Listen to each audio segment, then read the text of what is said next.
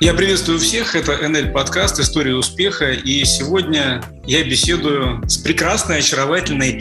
Здравствуйте, это Виолетта Мацияускайте. Здравствуйте, друзья, здрасте. НЛ-подкаст «Истории успеха». Как вы поживаете? Прекрасно, спасибо огромное. Недавно совсем квалификацию максимальную закрыл, поэтому настроение супер. Это здорово. А когда вы пришли в компанию, Виолетта? 4 года назад я пришла в компанию. Все, с кем я беседую, или почти все, называют какие-то сроки для меня достаточно сжатые. 3 года, 4 года, 5 лет. И люди уже закрывают самую высокую квалификацию. И вот они такие молодцы. А есть другие люди, с которыми я не беседую, но интернет, знаете, он постоянно подбрасывает какую-то информацию, постоянно что-то рассказывает. А есть другие люди, которые говорят о том, что я там промучился 8 лет, или наоборот, попробовал в течение 3 месяцев, упахался вообще как Папа Карло, не ходите туда, не надо. У вас есть какой-то у всех определенный секрет, подход к делу? Или просто вам повезло, вы просто так подфартило и все? Да нет, здесь везения абсолютно никакого нет. Просто все, кто... 4 года — это такой срок, за который можно закрыть максимальную квалификацию при условии того, что ты очень настойчивый и как бы не вылетаешь на большой период из бизнеса, на какой-то длительный, когда ловят грусть, бывают люди, да, они останавливаются и за счет этого на долгий срок останавливаются. Вот. Поэтому либо ничего не получается у них, они перестают быть настойчивыми и уходят. Либо идут дальше, и 4 года – это прекрасный срок, то есть прям, такой самый средний, с которым можно закрыть хорошую квалификацию. А вы впадали в грусть? Уходили в грусть? Было такое? Да, конечно. Мне кажется, ни один лидер не был такой, чтобы хотя бы один лидер не впадал в грусть. На то он и лидер. Это такая дорога самурая. Она такая тернистая. А когда это один раз происходило, впадание в грусть, или несколько раз? И когда это было? Грусть же она бывает от чего? Бывает грусть от того, что шибко хорошо. Вот всего уже дофига. И ты уже расслабился, и кажется, куда дальше идти, наступила грусть. Либо наоборот, ничего не получается, наступила грусть. Сколько раз впадали в грусть, и что было причиной этих грустей?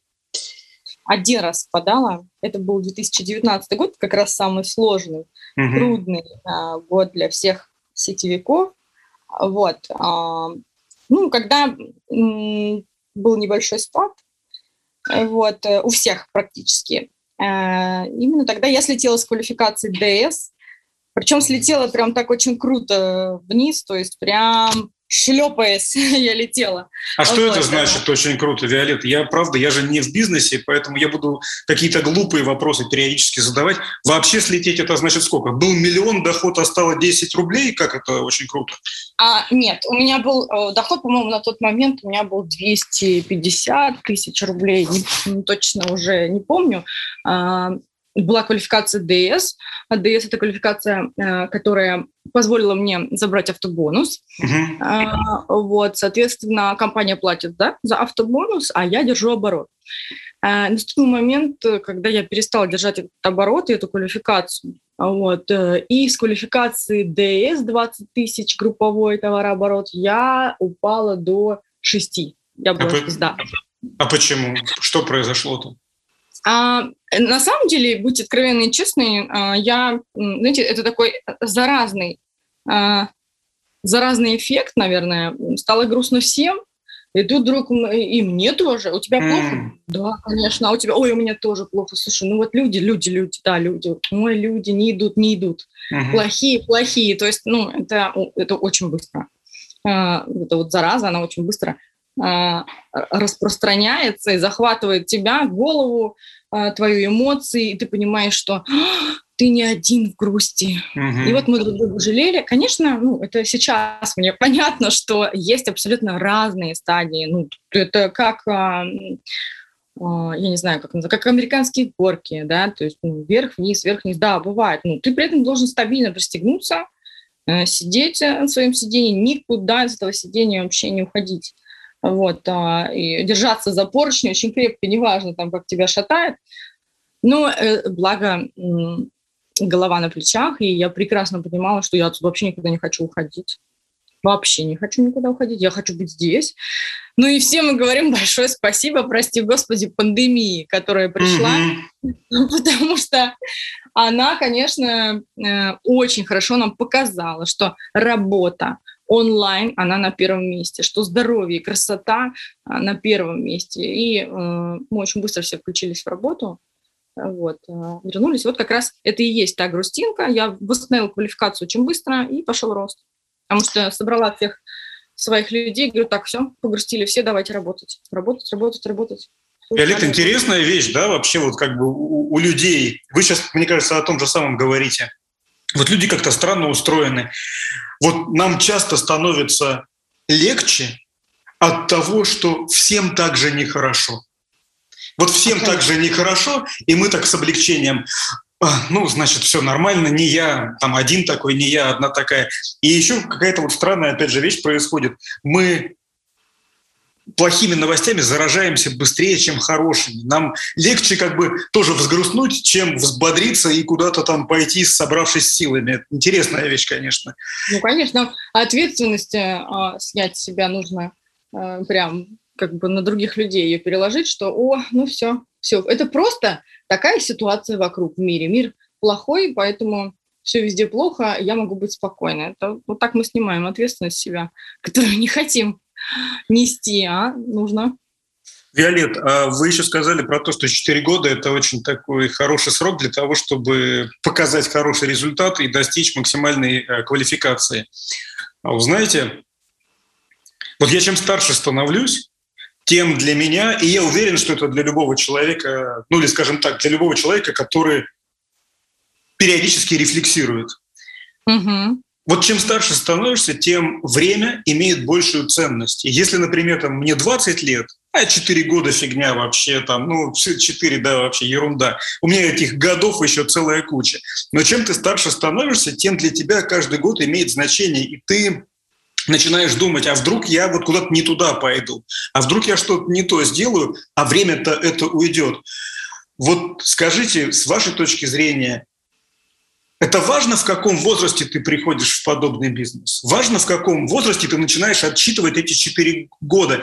Или здесь важнее, вот, не знаю, сам подход, само рвение, и неважно, сколько тебе лет? На самом деле я к возрасту сильно не привязываюсь, просто осознанность, она приходит, и вот эти временные рамки, у детей же нет этих рамок. Конечно, да. Мы помним, как в детстве у нас вообще не было год это или один день. Мы спрашивали, мам, сколько раз нужно поспать, чтобы наступил тот день, да, Новый год, и мама говорила, 4. Все, ты не понимаешь, сколько это идет, сутки, двое. Просто у тебя вот здесь с каждым годом приходила такая осознанность, потому что после 30 ты уже себя ведешь немножечко по-другому. Я считаю, что везде плюс, то есть есть и в молодом возрасте, потому что молодые, когда приходят, они более амбициозны, у них больше жизни, больше силы, они могут, знаете, как мы говорим, бомбить без остановки. Это и хорошо, и плохо, ну, потому что человек может перегореть. Но для этого мы есть, да, взрослые, которые немножечко их корректируем, говорим, что так, давай здесь остановись немножко, и тут нужно подождать, потому что так ты результата не добьешься. Я считаю, что в любом возрасте можно добиться успеха, потому что я себя вспоминаю в 17. Если бы мне рассказали про НЛ в 17, это было бы прекрасно. Ой, да ладно, да, Виолет, да не верю вам я сейчас. Знаете почему? Да не верю вообще. А знаете почему? Потому что вы сейчас говорите, вот если мы все так делаем на самом деле. Мы говорим о том, вот если бы мне в молодом возрасте там что-то бы сказали, рассказали, то тогда я бы сейчас вообще был весь в шоколаде. Но дело-то в том, что мы эту оценку даем, имея теперешний опыт? Возможно. Но я могу сказать, что хотя бы я бы понимала, что я могу... То есть я бы повзрослела пораньше. Представляете, я понимаю, что у меня есть возможность здесь заработать. НЛ — это же такая вещь, когда тебе про нее рассказывают. У тебя есть такая стадия, у кого она по-разному, у каждого, да, ты немножечко привыкаешь к этой мысли, что это вообще такой вид, источник заработка есть, тебе вообще совершенно непонятный, что тебе нужно перестроить свой мозг на сеть. Как это сделать, ты тоже пока не понимаешь, но проходит какое-то время, и ты наблюдаешь за людьми, и понимаешь, что он работает, он же перестроил, он тоже может так.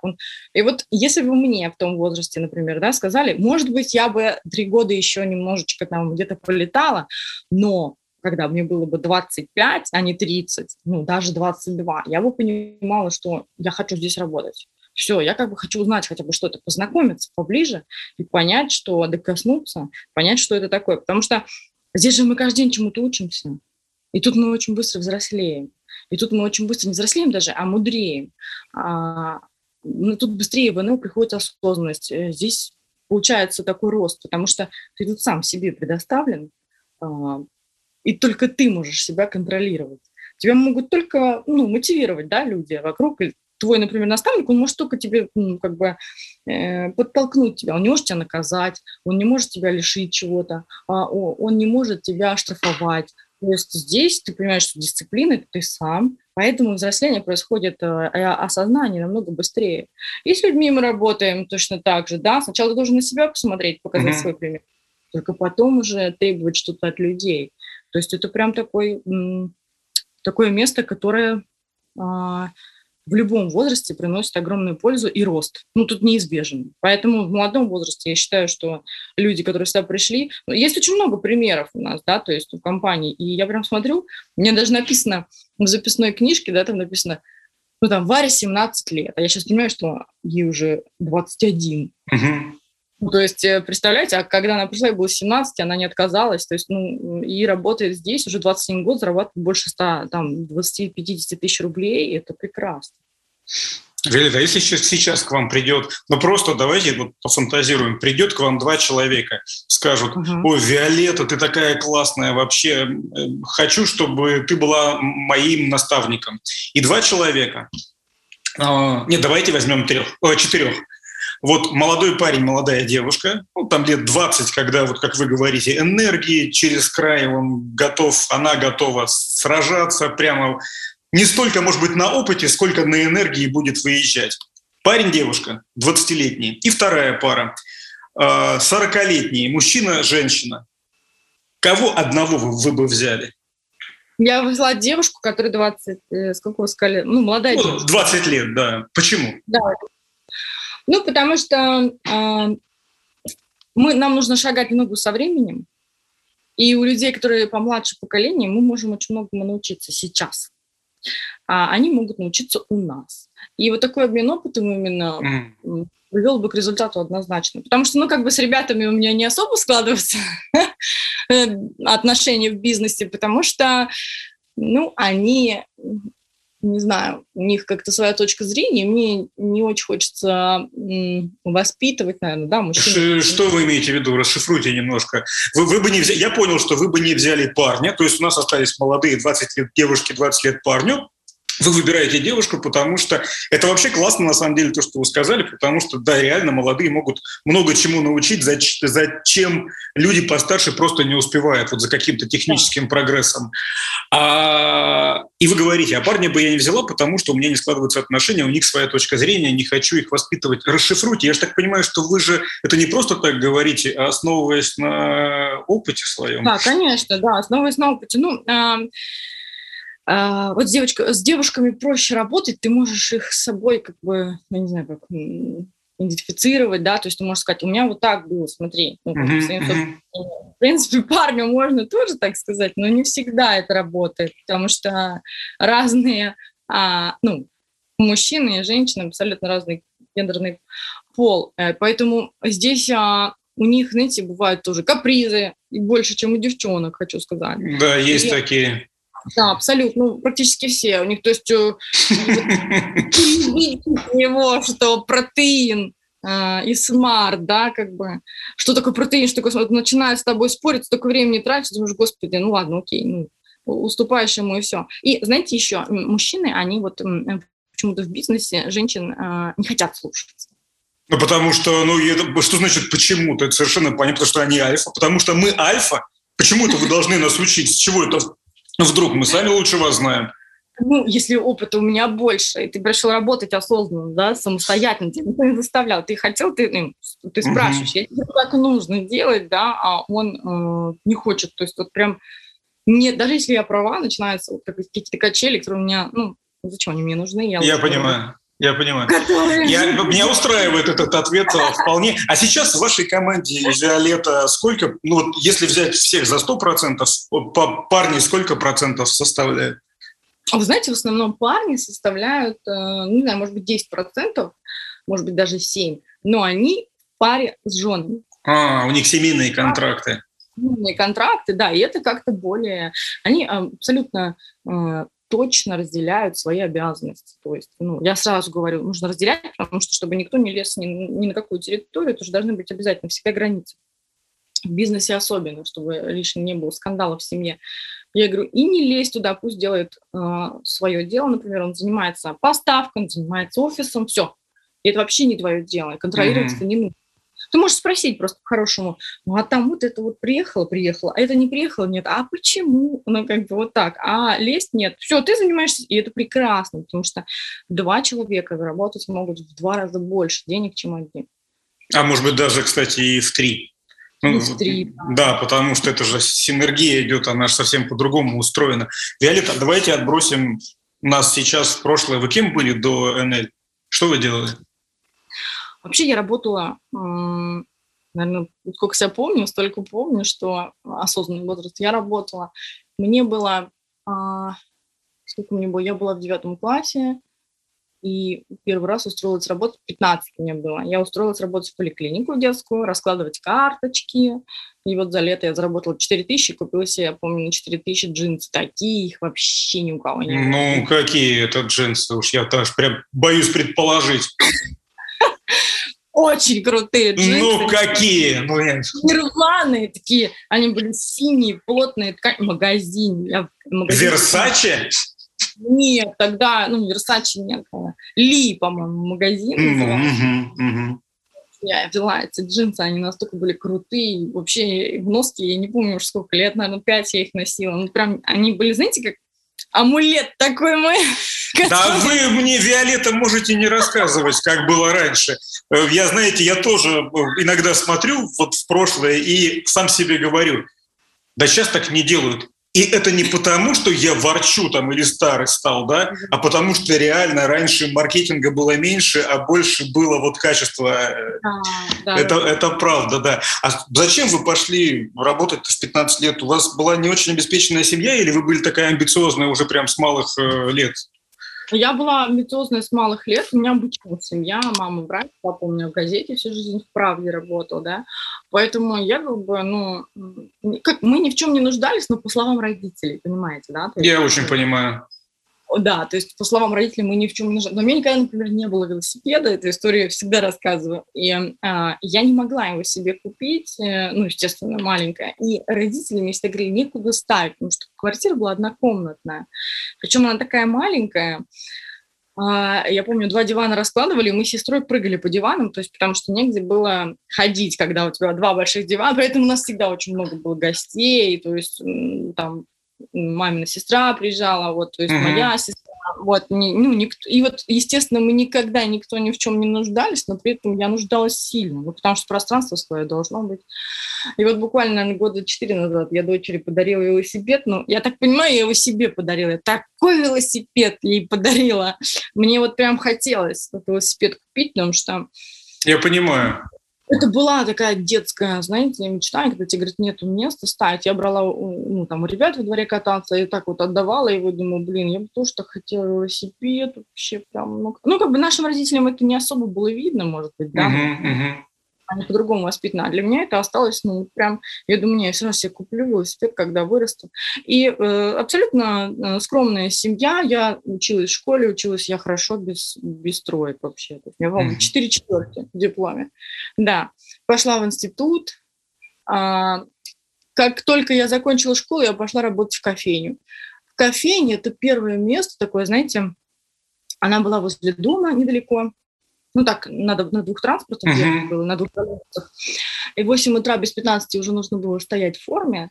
Вот, я помню снег, я жду эту пересадку в этих ватных штанах, такие, знаете, штаны для сноуборда. И я думаю, блин, я когда-нибудь себе машину обязательно куплю. У меня прям была вот такая цель, не мечта, а цель. Вот, купить машину.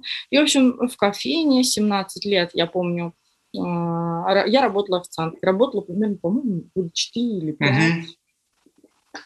Вот, то есть, да, где-то так. И это были самые лучшие годы вот работы, потому что молодость, свобода, то есть чаевые, это же быстрые деньги, ты сразу их получаешь, и тут же их уже потратила, еще не наступило утро, а ты их уже потратила, хотя смена у тебя утренняя за вечер. Это прекрасно вообще было, то есть и прям работоспособность такая классная была, и команда. Там я абсолютно поняла, что такое люди. Ну, то есть там с разными людьми встречаешься, да. А что такое люди? Немножко поподробнее сказать. Что это? Что вы в это складываете? Что вообще они из себя представляют? Ну, потому что мне 17. Я не знаю вообще, какие есть типажи, наверное, людей, не знаю, как. То есть вы имеете в виду, что вы судили по людям скорее вот до того момента, по тому окружению, которое было у вас, родители, да, друзья родителей, да, и вы думали, что вот все люди такие. Мы все так делали, это понятно. И в итоге какие они оказались люди? Да, они абсолютно разные оказались. Ну, просто я домашний ребенок такой достаточно, меня никогда никуда там не пускали, то есть художественная гимнастика домой. Школа музыкальная, гитара домой. Ну, то есть, как бы вот так. И тут я иду работать, понимаю, что мир-то он вообще другой. И, естественно, ты видишь и в трезвом состоянии людей, и в пьяном состоянии, и утром в плохом настроении, и в хорошем их настроении, и взрослых людей, и пары, которые вместе ходят, потом ходят по отдельности с другими людьми, то есть я понимаю, что ух ты, это вот так вот все устроено. Ну и, понимаешь, и естественно, я там учусь продавать, потому что продажи начались там, я понимаю, смекаю, что для того, чтобы мне продать. Мне нужно все попробовать. Виолетта, извините, ради бога, что я вас перебиваю. Просто для тех, кто слушает, да, Виолетта сейчас говорит о том, что когда ты работаешь официантом, твоя задача... Плохой официант принесет просто кофе, примет заказ и все. Хороший официант, он всегда скажет: кофе, вам молока добавить, а у нас есть прекрасные сиропы. У нас появился совершенно потрясающий десерт. Вот об этом сейчас говорит Виолетта. И вот в этом как бы обучение продажам. Виолетта, извините, пожалуйста. Да, все правильно. Допродукты, то есть, сейчас еще попозже расскажу, как получилось еще продавать допродукты. То есть я понимаю, что для того, чтобы мне больше заработать, мне надо больше продать. Абсолютно. Ну, то есть тут прямая. Как бы, да, прямая линия лежит. Больше продала, больше заработала. Больше времени провела на работе, больше заработала. Все, эти два правила я усекла. Я поняла, что мне надо больше работать, больше зарабатывать и больше продавать. Ну, собственно, что и начала делать. Вот, значит, и продавала я очень хорошо, и работала я очень хорошо. Вот, дальше я пошла в бармены. Капучино, вот это все я умею делать. Даже в Крокусе у нас был конкурс. Мы делали эспрессо, делали капучино. То есть у нас прям, достаточно такая работа была профессиональная. Вот, значит, и, я понимаю, что надо расти, идти дальше. Институт я уже начинаю заканчивать. Вот. Дальше я вышла замуж, родила дочку. Виолетта, я на самом деле, мне очень интересно с вами разговаривать. Просто вообще, как... Во-первых, очень странное ощущение. Я, с одной стороны, понимаю, что вы для меня человек чужой, я вас первый раз вижу. А с другой стороны, ощущение, как будто мы вообще 300 лет знакомы, просто не виделись, встретились и друг другу рассказываем как бы свою жизнь.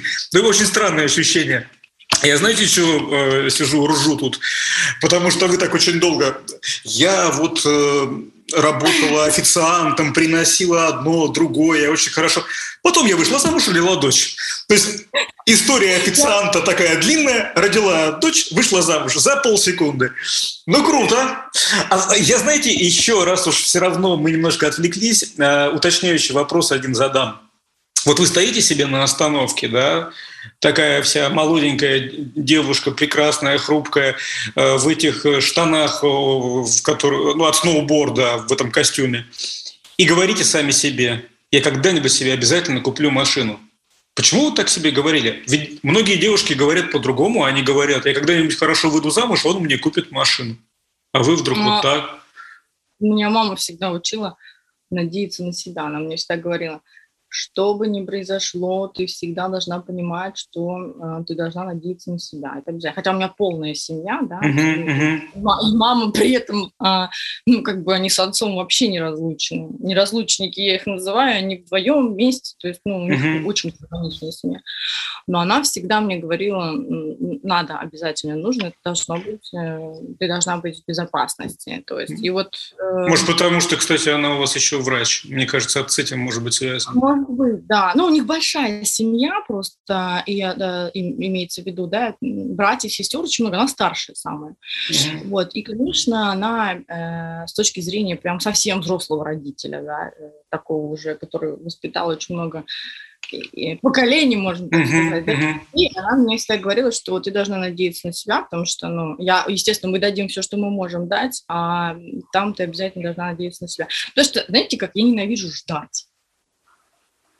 Вот я вообще не могу ждать. Раньше, когда я была молодая, ждать это было для меня, ну, просто смерти подобно. Поэтому ждать, пока тебе кто-то что-то принесет, и я выйду замуж, и мне кто-нибудь что-нибудь даст, ну, это просто, это сколько, у меня был вопрос всегда, мне надо ждать. Я даже сейчас говорю: сколько тебе нужно времени, чтобы это сделать, сколько? Потому что, ну, это жесть, временные рамки у меня были.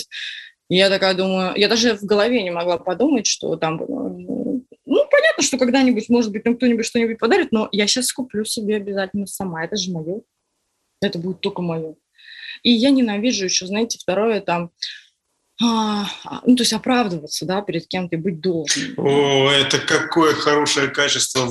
Это очень классное качество. То есть, ну, это прям для меня это же нужно объяснять, это же нужно говорить. А я вот из-за того, что, видимо, постоянно росла вот в таком и в маленькой квартире, да, и в маленькой комнате, и родители меня всегда возле себя держали. А тут я работаю. Ну, конечно, естественно, кого я буду ждать? У кого я буду просить? Да, я сама все сделаю быстрее себе, а там как пойдет. Естественно, поэтому у меня и тут мир весь, и деньги я могу заработать, и знаю как. Конечно, я эту возможность не упущу. То есть у меня прям стойка была. Я купила себе машину. Да я даже не сомневаюсь вообще. Я купила, я откладывала в конвертик, я как сейчас помню. Я очень люблю цифры, умею очень хорошо считать, и я люблю деньги, и очень хорошо их умею считать. Какая это была машина? Про джинсы мы выяснили. А, это была двенашка, ВАЗ-2112.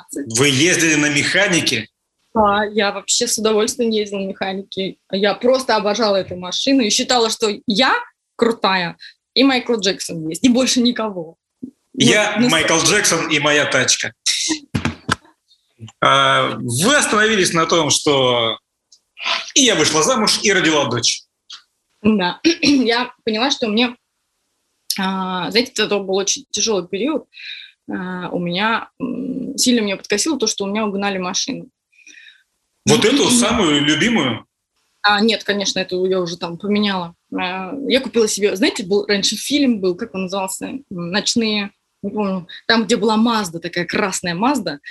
На этой красной Мазде Жанна Фриске ездила по гостинице, вот эта вот красивая такая. «Ночной дозор», помните? Я знаю этот фильм, но я его так и не посмотрел, как-то он меня не зацепил, поэтому я не знаю, что там Фриске ездила на красной Мазде. В общем, там была эта красная Мазда, в которую я влюбилась, ну, конечно, там была МПС крутая очень, а я поняла, что я хочу хэтчбэк, знаете, вот эти красные Мазды. Знаю, да. Троечка? Да.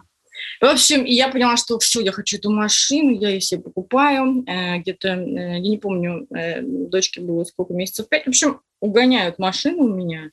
Естественно, она была не застрахована, ну, так получилось, в общем. И все, в один прекрасный день я понимаю, что все, для чего я работала все это время, просто в один прекрасный день забрал другой человек. Ну, просто он просто решил, что это он может это сделать. Конечно, жесткое у меня было состояние, депрессия, но я очень быстро в себя пришла, потому что я сказала, что себе, я и до сих пор себе это говорю, вот когда в НЛ у меня была такая ситуация, и я, во-первых, я говорю, ты успокойся, ты сделал это один раз, ты можешь это сделать еще 11 раз. Это ты купила, ты можешь еще раз купить себе машину, то есть у тебя есть два варианта, либо сейчас ты дальше страдаешь и просишь, чтобы все тебя пожалели, либо ты сейчас собираешься и потом поплачешь, ну, там, попереживаешь где-нибудь на Ибице, ну, как бы будет у тебя время другое. Все, и я поняла, что у меня ребенок, знаете, я всегда понимаю, что настолько катализатор для работы дети, да, хотя вот я себя там такой прям мамой идеальной, которая ребенок на сисе, и она везде с ним, я не считаю. Но сейчас дети просто другого поколения, поэтому я немножко по-другому отношусь к этому. И я понимаю, что настолько они катализируют нас, и они настолько мотивируют работать, что просто другой, я не понимаю людей, которые говорят, у меня нет мотивации, при этом у них там 2-3 детей, сидят они в полном очке, и неужели ты просто не можешь обернуться и понять, что у тебя просто, ну, жопа вообще полная. Я не могу сказать ребенку в магазине, я тебе не куплю, ну, то есть, ну, нет, я тебя не возьму. Один раз, второй раз, третий, понятно, что когда она начинает, я говорю, так, ну, то есть я не говорю, я тебя не возьму, или у меня нет денег, я говорю, ты сейчас ведешь себя неправильно. Давай выбираем одну вещь, я тебе с удовольствием ее возьму. Это уже наглость. То есть вот так я разговариваю. И как ты можешь, ты родила ребенка, сказать ему, что у меня нет денег? Вообще я просто не представляю. Ну, то есть как? Ну, ты же взяла ответственность, да, там, у тебя был выбор. Ты осознанно пришла к этому выбору, что да, я хочу детей, да, я буду рожать, все. И тут ты говоришь ему нет. Ну, то есть у меня нет денег. Ну, зачем тогда это все было нужно, да? Как бы я вот этого вообще не понимаю. Потому что... Ну, я считаю, это лично я считаю, что это абсолютно неправильно. И я поняла, что надо выходить срочно. И я купила Мазду новую. Я вышла на работу. И я купила еще одну Мазду. Я взяла Мазду себе, потому что я сказала, и думаю, может, эту? Я сказала, нет. Я беру именно ту, которую хочу, новую марку, именно Мазду, потому что я на ней не наездилась, не покаталась. Я хочу новую, в новом кузове, черную. Я ее себе взяла и вышла работать в автосалон. Вышла работать в автосалон, в мейджор, в отдел кредита и страхования в графике 2-2-3 по 14 часов. Я выучила все, буквально там где-то, наверное, за 4 ночи у меня было время выучить все, чтобы... Даже страховка кредита – это все вместе. Это очень такая тяжелая. Но я не хотела идти на ресепшн, я хотела идти туда, где мой мозг будет работать, потому что, знаете, после того, как ребенок родился, начинают забывать слова, вот это вот началось, мне так это страшно стало, я говорю, не-не-не. И у меня никогда не было декрета. И там я переросла в руководителя отдела кредита и страхования. За какой период? За 2 года. Угу. Я честно пришла и сказала, что я стою дороже. Ну, то есть я прям вот, я ухожу, потому что я стою дороже. Руководитель меня спросил, он говорит, почему, с чего ты так решила? Я говорю, ну потому что вот мой план нашего отдела. Меня перевели в Land Rover Jaguar, я работала с ИП-клиентами. Тоже это вообще отдельная тема, как продавать доп. Оборудование таким людям и вообще доп. Страховки, все, потому что там точно так же нужно продавать. И мы продавали там на 8-9 миллионов рублей только страховки на автомобиль. Uh-huh. Вот. То есть там истории шли исхода вы не боитесь? Я думаю, а почему вы говорите? Я говорю, ну, береженого Бог бережет. То есть там нужно было использовать все. И Бога, и то, что, не дай Бог, что случится, и камень упадет. И очень аккуратно, потому что это же люди такие, их очень легко обидеть. Это правда, да. Как, на самом деле парадокс, да. Очень обеспеченные люди бывают какими-то сильно закомплексованными и ранимыми порой. Это абсолютно. Странно. Да. И там я в шоке была, потому что я понимала, что они жадные, ну, как бы сильно жадные люди, но потом я поняла, что они не жадные, они очень хорошо считают деньги. Я даже разговаривала и говорю, почему вот как бы вот отказались? Я анализ всегда проводила. Он говорит, я не хочу, я считаю, что это невыгодно. То есть я считаю, что это нецелесообразно, это как бы, то есть нездоровая конкуренция, здоровая, там такие вещи интересные, да, я выучила и поняла вообще, что это такое. То есть если там в ресторане я насмотрелась на людей, которые пирожные едят и пьют алкоголь, это вообще отдельная тема людей, да, то есть, ну, отдельная категория. А здесь я вижу людей, которые очень сильно много зарабатывают, и есть, которые с мешочком черным приезжают, там деньги, и которые оставляют тебе и говорят, я сейчас приду. И там идут машину смотреть, еще что-то, ты сидишь, этот мешочек с деньгами, ты думаешь, так интересно. То есть я насмотрелась на тех, которым дарили машины, и поняла, что я такой вообще быть не хочу. Абсолютно точно. Ну, как бы нет, это не мое, потому что я много таких видела женщин, абсолютно разных, и потом видела жен этих мужей с этих женщин. То есть, ну, я поняла, что это тоже абсолютно не мое, мне нужно как бы самостоятельно, и я на правильном пути. Любовниц вот. Видели? Конечно, и еще видела, звонили, жены звонили, им говорили, ну, то, что всегда, откровенно, честно скажу, значит, приходили покупать Toyota RAV4 или Toyota какую-нибудь, ну да, RAV4, своим женам. А вот любовницам из наличной, а вот любовницам всегда покупали Range Rover Evoque и в кредит. И вот поди еще и трехдверный. Да, три двери, да, то есть, ну, как бы, и всегда в кредит. И вот он позавчера покупал Toyota, а сегодня покупает, как бы, и есть, которые смотрят и знают, что ты узнала, а есть, которые смотрят и боятся. Ну, как бы, то есть, ну, я понимаю. Да, типа, вот. Ну, естественно, это не наше дело, но я тоже просто поняла, кем я хочу быть, потому что мы же все примеряем себя. Вы ушли в НЛ в итоге, получается, вот после этого неудавшегося разговора с руководителем автосалона, который вместо... Вот интересно, он бы мог спросить вас, да, как это ты стоишь дороже, а сколько ты стоишь? А он так спросил... Вот А он спросил, с чего ты взяла? Что это за странный вопрос? Ну, я взяла. Нет, он, кстати, я так ему благодарна, потому что я не рассказала. Он говорит, а с чего ты взяла? Почему ты так решила? Он меня спросил. Я говорю, вот мое доказательство. И я предоставила таблицу в Excel, где мы действительно выросли в проценте. А он говорит, а сколько ты стоишь? Я говорю, 150 минимум. Он говорит, а было почему? Сколько? Вы знаете, у нас просто мы хорошо зарабатывали, где-то 100, но дело в том, что постоянно урезали процент. Вот найм, да, он такой. Когда ты можешь очень сильно много денег зарабатывать, это человек сверху понимает и понимает, что ты можешь еще больше заработать. И при этом он режет тебе план, и вместо сотки ты получаешь в конверте 75. Просто он так... и, мягко говоря, офигеваешь, потому что когда ты думаешь, да. ты же считаешь, что у тебя получается сотня, а потом наступает день зарплаты, да. и тебе дают 75, и ты чувствуешь, да елки-палки, нафига я пахала вообще? Да, и он говорит, что у нас урезали план, и следующий месяц план не 8%, а 9%, то есть 9% тебе нужно продать на миллион больше, при этом он знает, что ты продашь. Называю это словом манипуляция. Конечно, да, вот, и, естественно, я сказала столько. Он говорит, ну, хорошо, давай завтра увидимся. И на следующий день я шла уже как бы подписывать заявление, а мне предложили стать руководителем отдела кредитострахования Toyota-центр Шереметьево. Именно там я встретила девочку, которая позвала меня в НЛ. Именно там наставник Лена Новикова в Toyota Musa Motors, да, там, ну, то есть она в представительстве Toyota работала. И представляете, я сейчас понимаю, что такой путь, вот столько я всего рассказала, и я бы ни за что, да, его вот как бы к этому не пришла, к тому, что у меня сейчас, и себе этот путь весь не прошла. А я вот сижу именно об этом думаю, потому что там минут 20 назад вы мне сказали, вот, мне бы в 17 лет рассказали, и я бы гораздо быстрее этот путь прошла. Да ничего подобного, на самом деле. Недаром же говорят люди мудрые, их не так много, но они есть. Люди мудрые говорят о чем? Они говорят о том, что тот момент, где ты находишься вот сейчас, вот да. где ты находишься сейчас, это произошло благодаря твоим решениям, которые ты принимал до. И вот эти решения привели тебя сюда.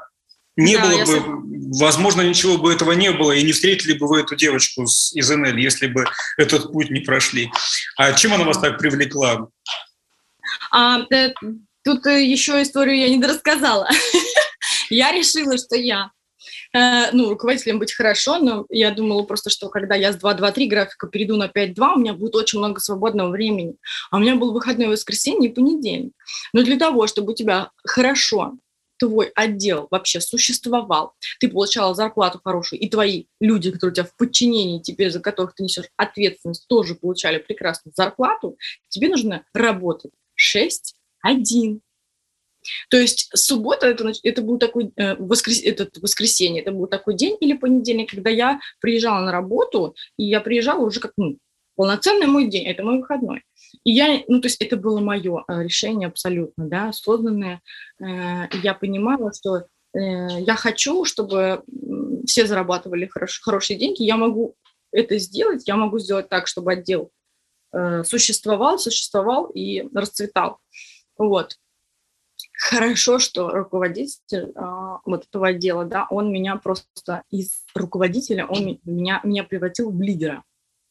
Был такой переломный момент, когда я вообще не понимала, что он от меня хочет. Оказывается, он хотел, чтобы я научилась принимать собственные свои решения, только свои. То есть такой момент наступил, когда я сказала: слушай, нет, это неправильно. Он говорит: вот сейчас я вижу лидера. И то, что мне уже надоело, что они мне туда-сюда. Я говорю: так, подожди, нужно сделать вот так. Я уже там психанула, он, оказывается, ждал этого момента, когда я так скажу, и когда я свою точку зрения выскажу, не может быть, знаете, потому что мы же все, боимся, а я скажу вот так.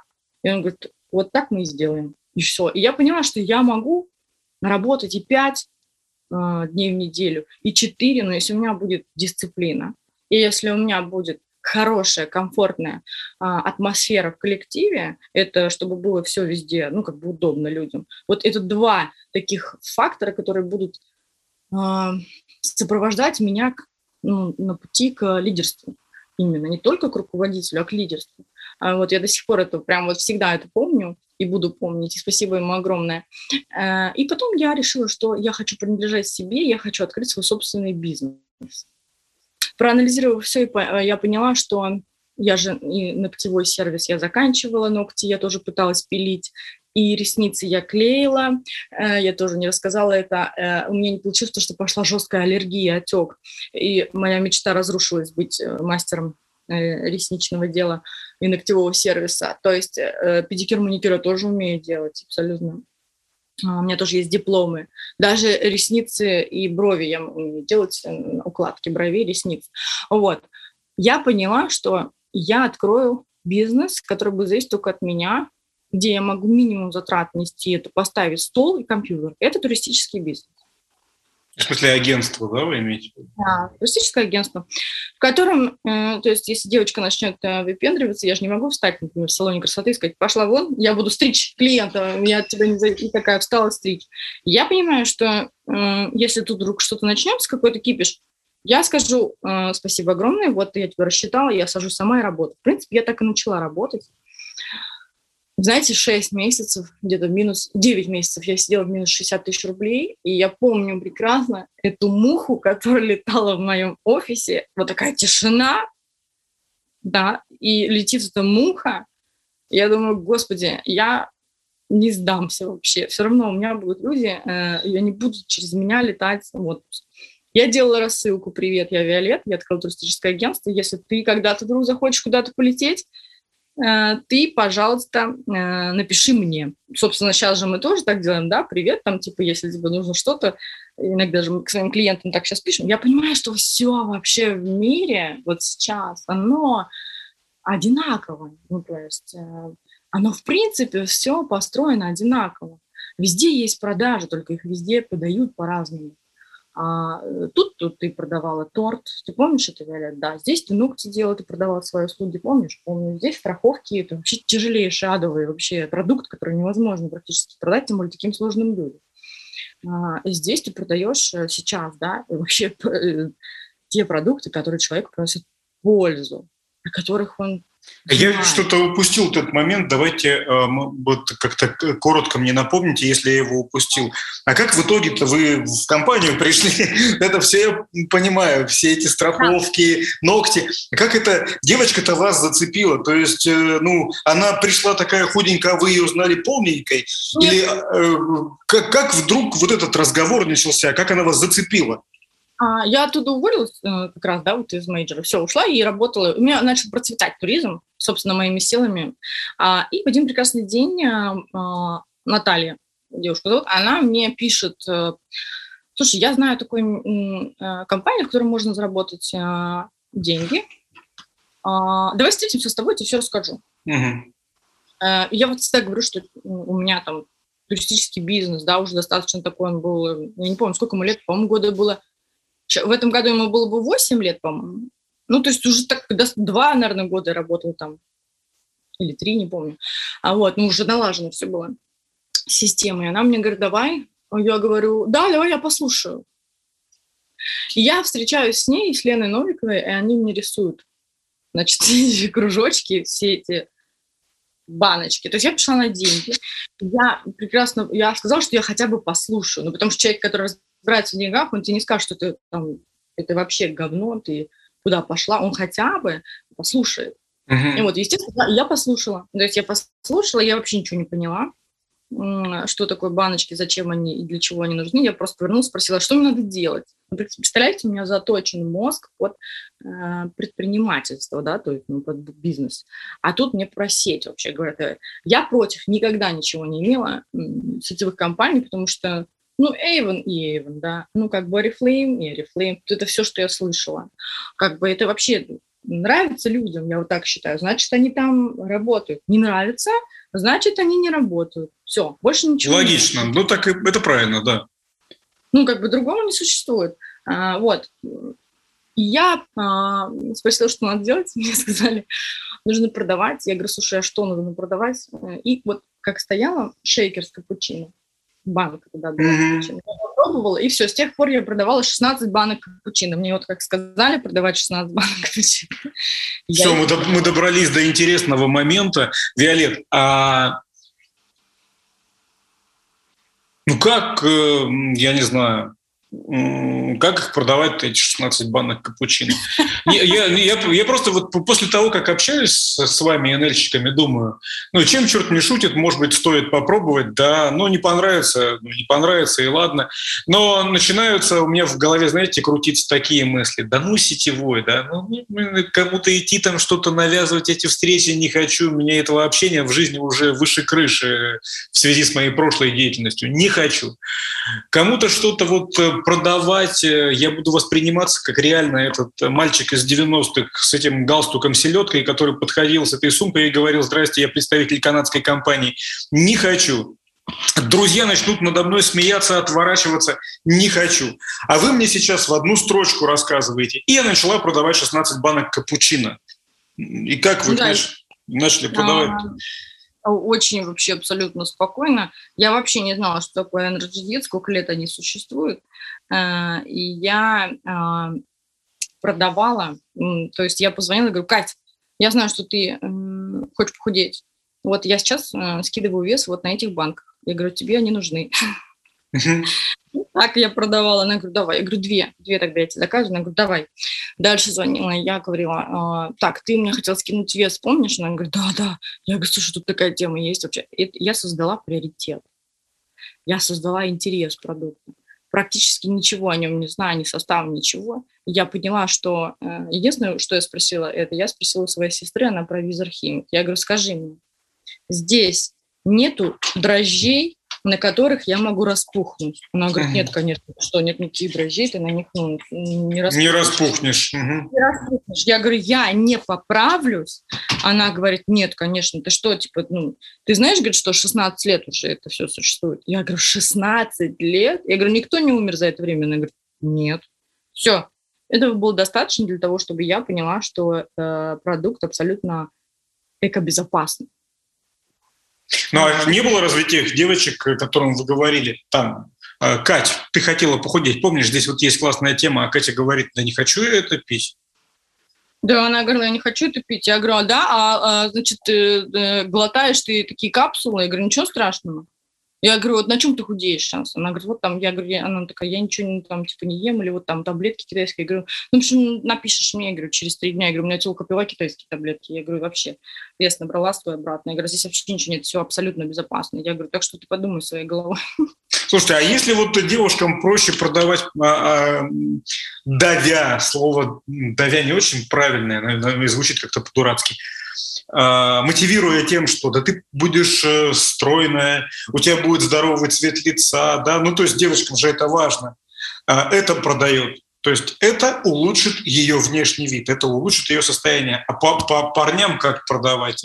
У них какие крючки, на них какие крючки работают? Слушайте, да, парни всегда хотят быть красивыми, да, о чем? Они всегда хотели и хотят быть красивыми и стройными. Это просто они об этом не транслируют, потому что женщины могут говорить, а ребята нет. Знаете, сколько ребят у меня заказывают патчи? И при этом они не геи. И миллион просто ребят мне заказывают. Вот в менеджер я возила пачками Slim программу. И половина ребят признавались мне, что они на таких вообще вещах худели. И все только потому, что они не могут ни с кем посоветоваться.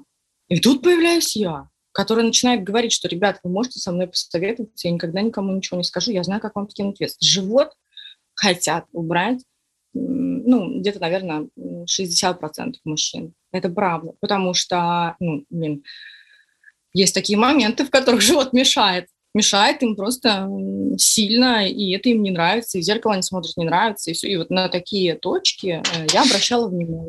Есть такие моменты, когда парням мешает живот.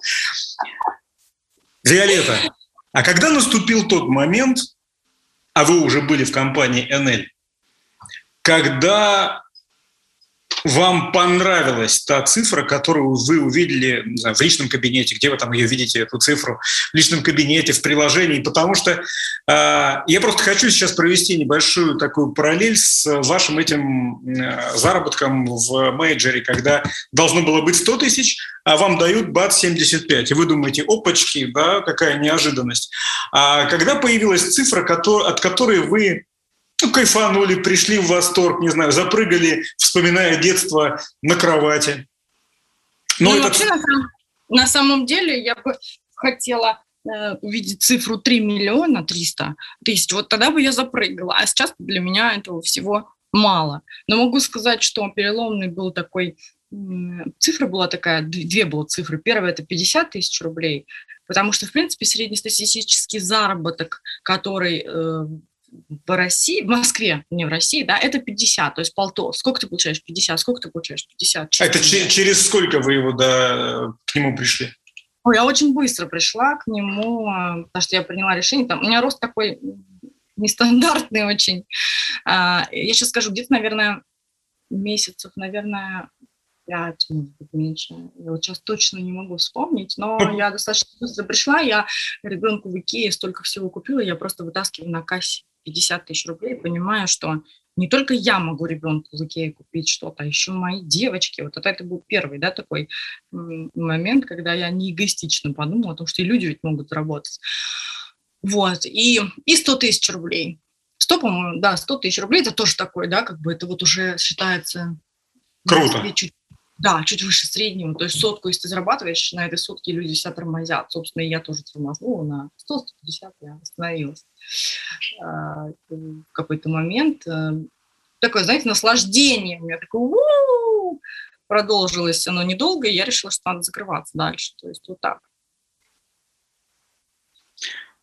А сейчас у вас какая цифра на ближайшем горизонте событий?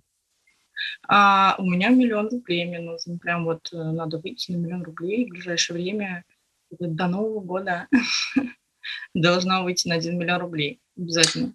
Мы разговариваем, когда вот с ребятами, с девчатами из НЛ, часто мы, знаете, какую тему затрагиваем? Вот если человеку просто так нужны деньги, они вообще к нему не приходят. А если человеку нужны деньги на что-то, и он точно знает, для чего они ему нужны, то эти деньги приходят. Вот вы сейчас хотите 1 000 000 рублей, вам он зачем? Ой, это мой прожиточный минимум. Мой прожиточный минимум комфортный, потому что, ну, некомфортно сейчас, ну, так скажу.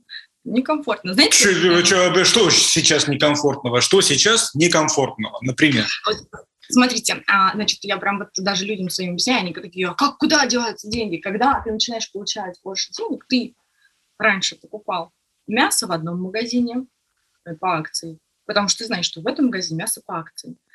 Там ты покупала, ездила туда покупать манго, потому что там манго стоит дешевле. Uh-huh. А вот в то место ты ездила покупать что-то, какую-то химию домой, потому что, например, в «Карусели» химия стоит столько-то.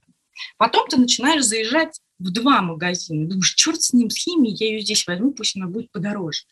Потом ты начинаешь заезжать в 1 магазин и берешь там все. Знаете, как вот масло заканчивается дома, пачка масла, она заканчивается, ты видишь, что она заканчивается, идешь и покупаешь новую. А у людей, вот сейчас я понимаю, у меня по 4 пачки масла. Ну, то есть у меня масло вообще не заканчивалось, например. Mm-hmm. Молоко, кокосное, оно стоит у меня уже не ящик, а 2. Не хочу я ходить, его уже привозят. То есть я понимаю, что 700 рублей за доставку, пожалуйста, я плачу, потому что я не хочу никуда ехать. И ты понимаешь, что ты едешь, у меня магазин там Азбука есть по дороге, да? А вот сейчас я не могу туда заехать и закупить все, что я хочу, потому что это 50 тысяч рублей за один раз. А я хочу туда заезжать.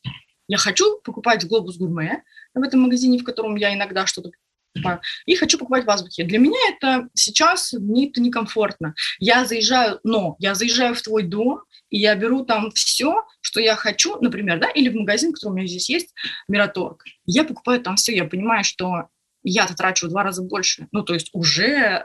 Но зато я экономлю свое время, мне комфортно в этом магазине. Ну, я понимаю, вы перераспределяются приоритеты. А вот интересно... Вот у вас был определенный круг друзей, знакомых, и потом вы начинаете расти финансово, вы начинаете как бы проникать в другую прослойку. Там, я не знаю, все говорят, в России среднего класса нет, но все равно как-то условно мы понимаем некий средний класс, да? И вы вот начинаете подниматься выше. Все условно сейчас. У вас меняется окружение? Ну, потому что, я не знаю, например, вы с подружкой, вообще какой-нибудь подружкой, которую вы раньше ходили, пойдем там вот в эту кафешку нашу любимую, где кофе там, по 150 рублей и эклеры по 100, и ходили себе. А теперь вам хочется не по 100 эклер, а чтобы там было все натурально. Этот эклер стоит 500 рублей, а кофе вы хотите, чтобы был вот особенный там 600 рублей. И вы уже не можете позвать эту подружку. А идти вот в старое место, ну, вроде бы как стремновато уже, потому что, ну, я уже достигла в жизни немножко другого и хочу быть в другие места ходить. От этого меняется окружение? Или здесь нужно оставаться, не знаю, лояльным по отношению к тем, кто не поднялся? Как вы в этом смысле справляетесь? Вы знаете, ну, мне, например, ну, там, не лень встретиться и как бы ну, я не предвижу. Нормально в Екитории или в Тануке мне встретиться, в принципе, с подругой нормально. Но дело в том, что сейчас все мои подруги со мной. Понимаете? То есть вот последняя сдалась из Испании моя подруга. Мы с ней вместе в школе учились. И она мне пишет «давай». То есть это вот прям буквально было, она влетела просто. Мы сейчас в Испанию будем прям поднимать очень хорошо. Но представляете... да, то есть настолько вот... Но, вы знаете, как окружение стало по другому поводу. То, ладно, зарабатываешь ты, да, то есть, ну, как бы, некоторые верят, некоторые не верят. Но когда они тебя встречают, видят, что ты немножечко изменилась, да, то они понимают, что, наверное, действительно ты зарабатываешь деньги. Но я не пренебрегаю этим, что я могу в любое место. Но сейчас я понимаю, что я общаюсь в основном с сетевиками. Это же, честно, я вам клянусь. Ну, как бы мало очень моих близких друзей, с которыми я общаюсь, они не сетевики, очень мало. Потому что в основном, да, сетевиками. Но дело в том, что ты... Вот сейчас мы не пьем. Ну, то есть мы уже все не пьем. Да, как бы много людей в моем... Вы имеете в виду алкоголь не пьете? Да, да. То есть мы все отказались от алкоголя. Ну, он мешает зарабатывать большие деньги. Действительно, это так. Мы к этому решению пришли. И вот тут меня спрашивают массажист, он говорит, слушай, а как же там, ну, там твои друзья, которые там, что они тебе говорят? Я говорю... А у меня все не пьют. И я понимаю, что у меня реально окружение, оно настолько поменялось, у меня все не пьют. То есть, ну, прям реально вот у меня мало людей в моем окружении, которые прям вот пойдем сегодня, забудемся. Там нету таких уже людей. Это так плавно все меняется, окружение. И просто, я не знаю, куда они делись эти люди. Вы легко остаетесь с людьми вообще, если что-то пошло не так? Да, абсолютно. Мне очень... Это даже, наверное, мой недостаток. Вот. Потому что я прям абсолютно все в 1 секунду. Угу. Через 10 лет вы где будете? Я буду на Ибице. Через 10 лет. На своей собственной яхте. Я буду на Ибице. Со своими... с сетевиками, подружками. И, знаете, вот смотрели фильм, где Леонардо Ди Каприо играет. Он там на яхте, вот на такой большой красивой яхте, которая будет называться Вимацони. Мы будем с ними отдыхать. Я, кстати, часто об этом говорю. Мы, например, собираемся, и я специально такое даю задание девчонкам. Я говорю, так, давайте, где мы будем? Вот. В следующем году летом, когда у нас будет каждый 1 миллион рублей на руках, и вот каждый начинает рассказывать, это очень интересное просто задание, прям реально. Вот, и я буду там, да, это будет такой мой уикенд мы будем с девчонками. А это важно вообще проговаривать то, что ты хочешь, чтобы это как-то... Как это называется? Это карта желаний или как это называется? Знаете, я просто к марафонам, вот этим картам желаний вообще отношусь очень... Я вообще не понимаю. То есть хочешь ешь, хочешь есть – ешь. Хочешь любить – люби, да? Хочешь пить – пей, хочешь петь – пой. Зачем рисовать что-то, если ты это хочешь купить? Просто заработай и купи. Ну, как бы я вообще не понимаю, что за... Я буду рисовать. Вот эти вот марафоны, я не буду говорить, да, чьи, ну, просто я вообще их не воспринимаю. Бесплатно миллион раз звали, сказала, нет, даже деньги заплатите, я не пойду. Ну, потому что для меня нужна мотивация. Мы четко в голове прорисовываем картину. Что ты хочешь, я спрашиваю человека. Я хочу вот это. Для этого что нужно сделать? Нужно заработать. Сколько надо заработать? Вот столько. Что нужно сделать для того, чтобы нужно заработать? Надо продать. Сколько надо продать? Вот столько. Одной или с командой? Можно одной, можно с командой. Сколько одной? Столько, сколько с командой? Столько. Что нужно, какие действия нужно совершить, чтобы продать? Вот такие, вот такие. Сколько раз в день? Вот столько. Все. И ты присутствуешь, и просто ты начинаешь это делать. То есть визуализация вот эта, мы просто ее выбрасываем из этой цепи событий, она нам не нужна. Ну, как бы ты можешь визуализировать, говорить, я, это цель, не мечта. Что за мечта? Купить машину, это мечта, это цель. Мечта – это космос полететь, да, это, например, мечта. Ну, как бы такая. Да и то это тоже сейчас цель, я не считаю, да. Что... Просто Виолетта, я очень надеюсь, что люди, которые будут слушать этот подкаст, они вас... Вы сначала их зацепите своим таким совершенно нестандартным отношением ко многим вещам и какой-то такой энергетикой, как у атомного реактора. Вот он работает все больше и больше. Расщепление идет этих атомов. И все это перерабатывается в полезное, потому что это хороший атомный реактор. Но и они выйдут на вас и будут говорить вам: все, хочу, чтобы, Виолетта, вы были моим наставником. Но прежде чем мы закончим сегодняшнюю беседу, я бы хотел вас спросить еще по поводу интернета. Вот, конечно, вы сейчас все равно будете основываться на своем опыте, от этого никуда не деться, но постарайтесь абстрагироваться от этого, что вот у вас есть какой-то опыт. Насколько, или даже не так я спрошу, вот я вам дам какого-то человека абсолютного новичка. Вы можете абсолютного новичка научить продавать продукт и делать бизнес, зарабатывать хорошие деньги, не имея физических контактов вообще, а только используя интернет? Конечно, вы что? Это же платформа 21 века. Вот я могу сидеть дома, да, никуда не выходить, иметь просто выход в интернет, и я начну зарабатывать. А, конечно, мы все в пандемии сидели дома. Подождите, но вы же до этого зарабатывали в офлайне. А вот если прям вообще с нуля? Подождите, но человек-то, к нам много людей пришли, которые новички были.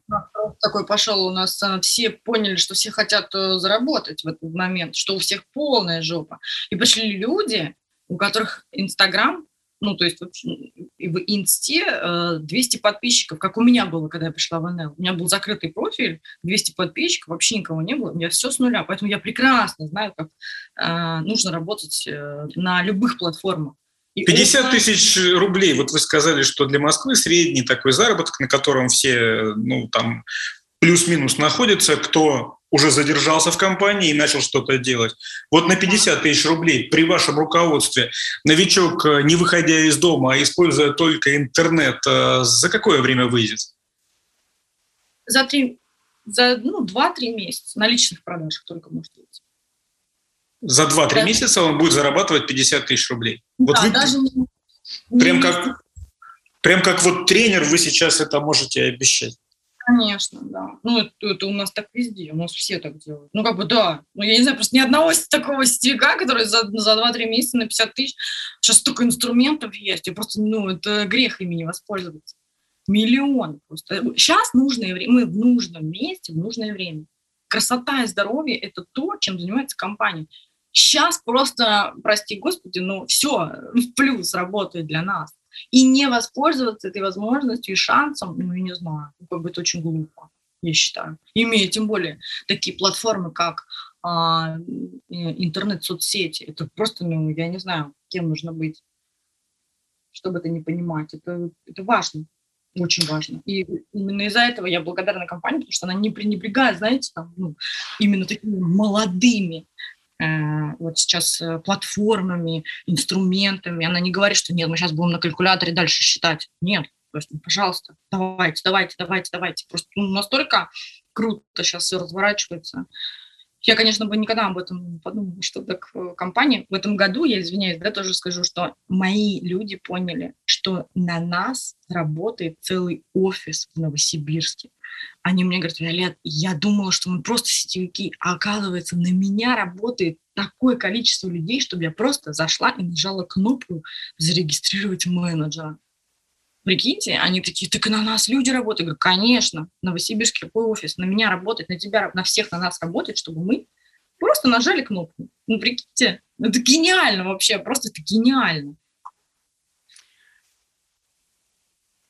Друзья, воспользуйтесь прямо вот случаем и познакомьтесь с Виолеттой, она очень интересный человек. И я очень благодарен Виолетте за то, что мы сегодня пообщались. Вы же как выступаете на своих этих вот мероприятиях, да? Вы выступаете как лидеры. Вы же не рассказываете на мероприятии: ой, блин, я пошла туда, а там мне говорит эта девочка вот то-то, то-то. Ну так это не может. Рассказывает? Я так рассказываю. Потому что я люблю рассказывать так. Это вот у меня только так. По-моему, вся моя команда на этом построена. Честно и откровенно. Я всегда говорю: мы не врем, мы рассказываем всю правду. И вот это собственный опыт, потому что больше никакие умные мысли не могут прям точно передать ощущение и состояние того, в котором ты сейчас пребываешь. Да, Виолетта, я именно вот от этого и кайфанул, потому что нас слушают взрослые люди, и мы сегодня уже употребляли эти термины, поэтому я себе позволю их еще раз употребить, потому что можно очень долго говорить. Там, вот вы меня спрашиваете: Леш, ну что, как у тебя дела? А я: Виолет, понимаешь, ну как-то вот дела идут не очень, здесь как-то вот могло бы быть получше, здесь вот какая-то недоработка, здесь не ладятся отношения с руководством, здесь то-то, здесь то-то. И можно вот этот дипломатичный такой вот поток слов сделать, а можно просто сказать: Виолет, жопа. Да. И ты сразу понимаешь, о чем идет речь. Вот это очень ценно. Виолет, спасибо вам огромное за уделенное время, спасибо большое за беседу. Это был НЛ-подкаст «История успеха», и просто какая-то нереально интересная Виолетта Мацияускайте. Спасибо вам, Виолетта, большущее. НЛ-подкаст «Истории успеха».